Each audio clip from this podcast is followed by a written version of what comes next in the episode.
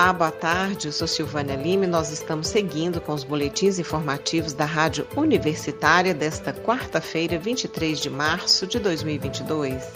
Acompanhe a nossa programação pelo rádio nos 870m, através do site radio.fg.br e pelo aplicativo Minha UFG.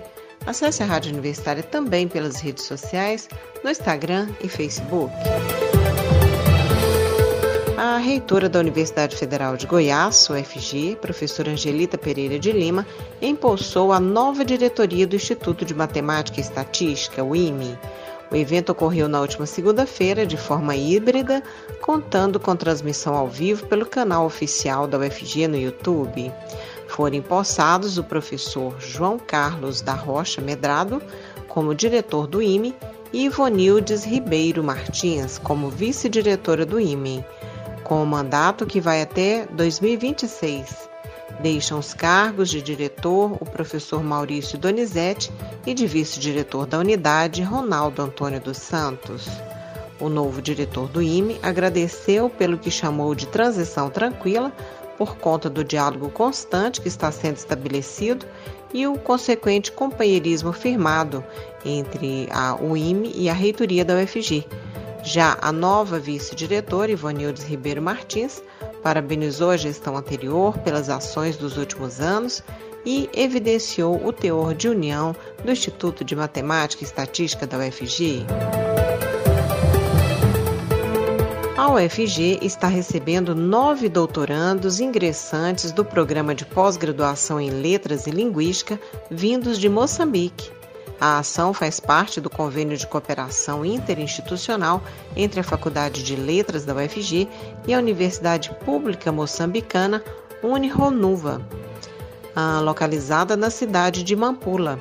Em 2022, o programa de pós-graduação em Letras e Linguística completa 50 anos de existência.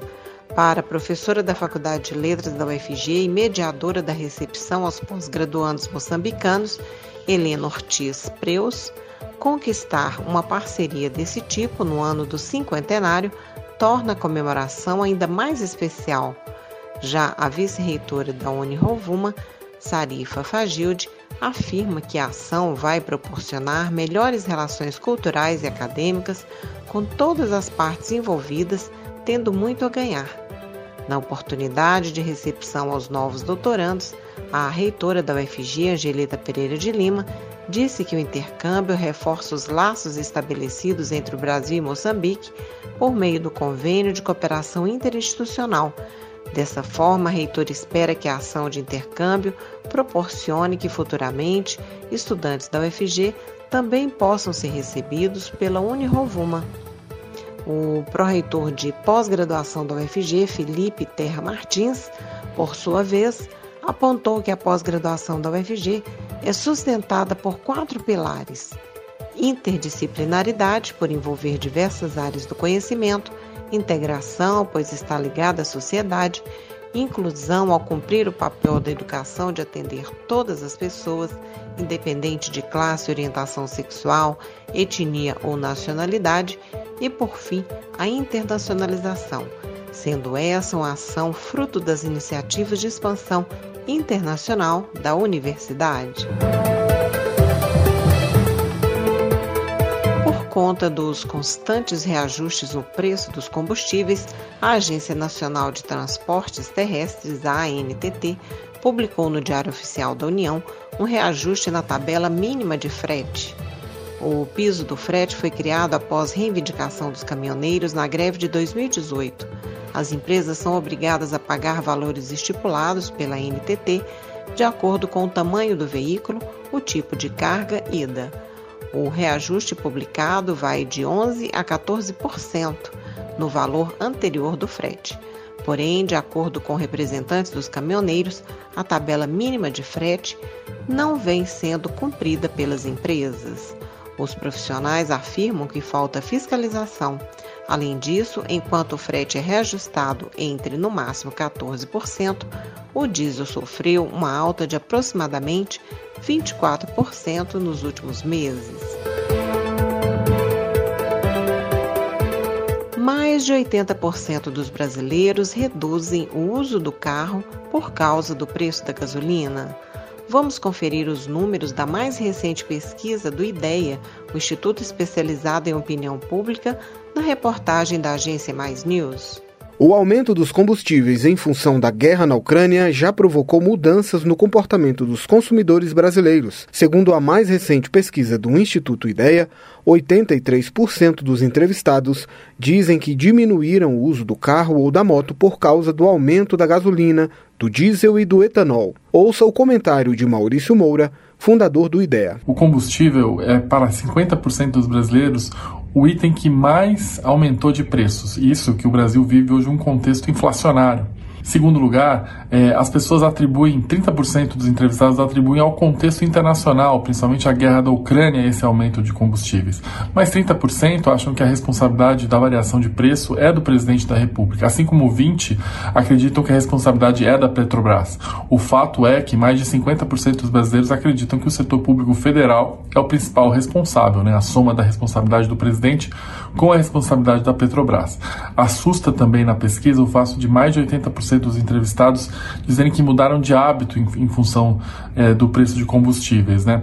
E outros também pretendem mudar. 30% dizem que vão utilizar mais o transporte público, 20% chegam a dizer que vão andar mais a pé. Ou seja, é majoritário o número de entrevistados que de alguma maneira vai mudar a sua dinâmica de deslocamento, a sua dinâmica de hábito de, de consumo de combustível em função desse aumento de preço. Também assusta é, a perspectiva, né? E é mais de dois terços dos brasileiros que acham acham que o preço do combustível vai continuar aumentando, né? Isso que a pesquisa mostrou ainda que quase 80% obviamente estão muito insatisfeitos é, com o atual nível de preço de combustível. Ou seja, é, essa questão do preço de combustível pela nossa pesquisa passa por um descontentamento ao cenário atual, um pessimismo em relação ao futuro e a necessidade de mudança de hábitos em função dessa dinâmica de preços. Segundo o levantamento do Instituto Ideia, o aumento dos preços é o maior problema que o país precisa enfrentar ainda em 2022, na opinião de 57% dos entrevistados na pesquisa. Logo depois vem o desemprego, com 19%, a pobreza, com 12%, e a violência, com 16%. Reportagem Rodrigo Santos dos problemas enfrentados na pandemia de Covid-19 são as sequelas da doença. Considerando que há pouca informação sobre o assunto, o SESC Goiânia oferece hoje uma palestra sobre o assunto. Síndrome pós-Covid, ou Long Covid em inglês, é um termo que está sendo utilizado para descrever os casos em que a pessoa foi considerada curada da infecção por SARS-CoV-2, mas continua apresentando alguns sintomas ou problemas de saúde relacionados à infecção, como cansaço excessivo, dor muscular, tosse, dificuldade de pensamento e ou sensação de falta de ar. Para explicar mais sobre esse problema e tirar todas as dúvidas, o programa SESC Saúde em Dia recebe nesta quarta-feira, 23 às 19 horas, a enfermeira doutora em Ciência da Saúde e mestre em Saúde e Meio Ambiente, Daniele Perdigão. A palestra, intitulada Síndrome pós-Covid: Seus desafios e como superá-los, é gratuita e acontecerá na unidade do SESC do Centro de Goiânia, que fica na Rua 15, esquina com a Rua 19. As inscrições podem ser realizadas no site do SESC. Mais informações podem ser obtidas também pelo telefone 62 do DDD 3933 1723 ou pelo WhatsApp DDD 62 9680 2314. Processo seletivo do Senac Goiânia visa contratar açougueiro, auxiliar de estoque, auxiliar de serviços gerais, auxiliar de cozinha, saladeiro, barman e nutricionista. As inscrições foram abertas hoje e vão até o dia 29 de março. As vagas são para atuação no Cora Restaurante, primeiro restaurante escola do SESC no estado de Goiás. Os profissionais selecionados deverão atuar nas duas unidades do restaurante em Goiânia, uma que fica no Tribunal de Justiça, o TJ Goiás, e outra na Assembleia Legislativa Alego. Os salários variam de R$ 1.300 a R$ 1.480. e os interessados podem se inscrever até o dia 29 pelo site Portal Candidato Tudo Junto. Repetindo, portalcandidato.go.senac.br. A fila de espera por uma perícia médica no INSS para concessão de aposentadoria ou benefícios temporários já acumula mais de 828 mil pessoas. O número é 30% maior que o registrado em março do ano passado, que era de pouco mais de 635 mil pessoas aguardando atendimento. De acordo com o INSS, o tempo médio de espera por uma perícia médica é de 69 dias necessitam de perícias, benefícios como o benefício de prestação continuada, o benefício por incapacidade temporária, antigo auxílio doença, benefício por incapacidade permanente e o auxílio acidente do trabalho e demais benefícios. O Supremo Tribunal Federal já questionou o INSS sobre a demora na concessão de aposentadorias em geral. Em fevereiro deste ano, mais de 1 milhão e 700 mil pedidos estavam parados. O INSS aponta a falta de servidores como a causa da demora, em especial as solicitações que precisam de perícia médica.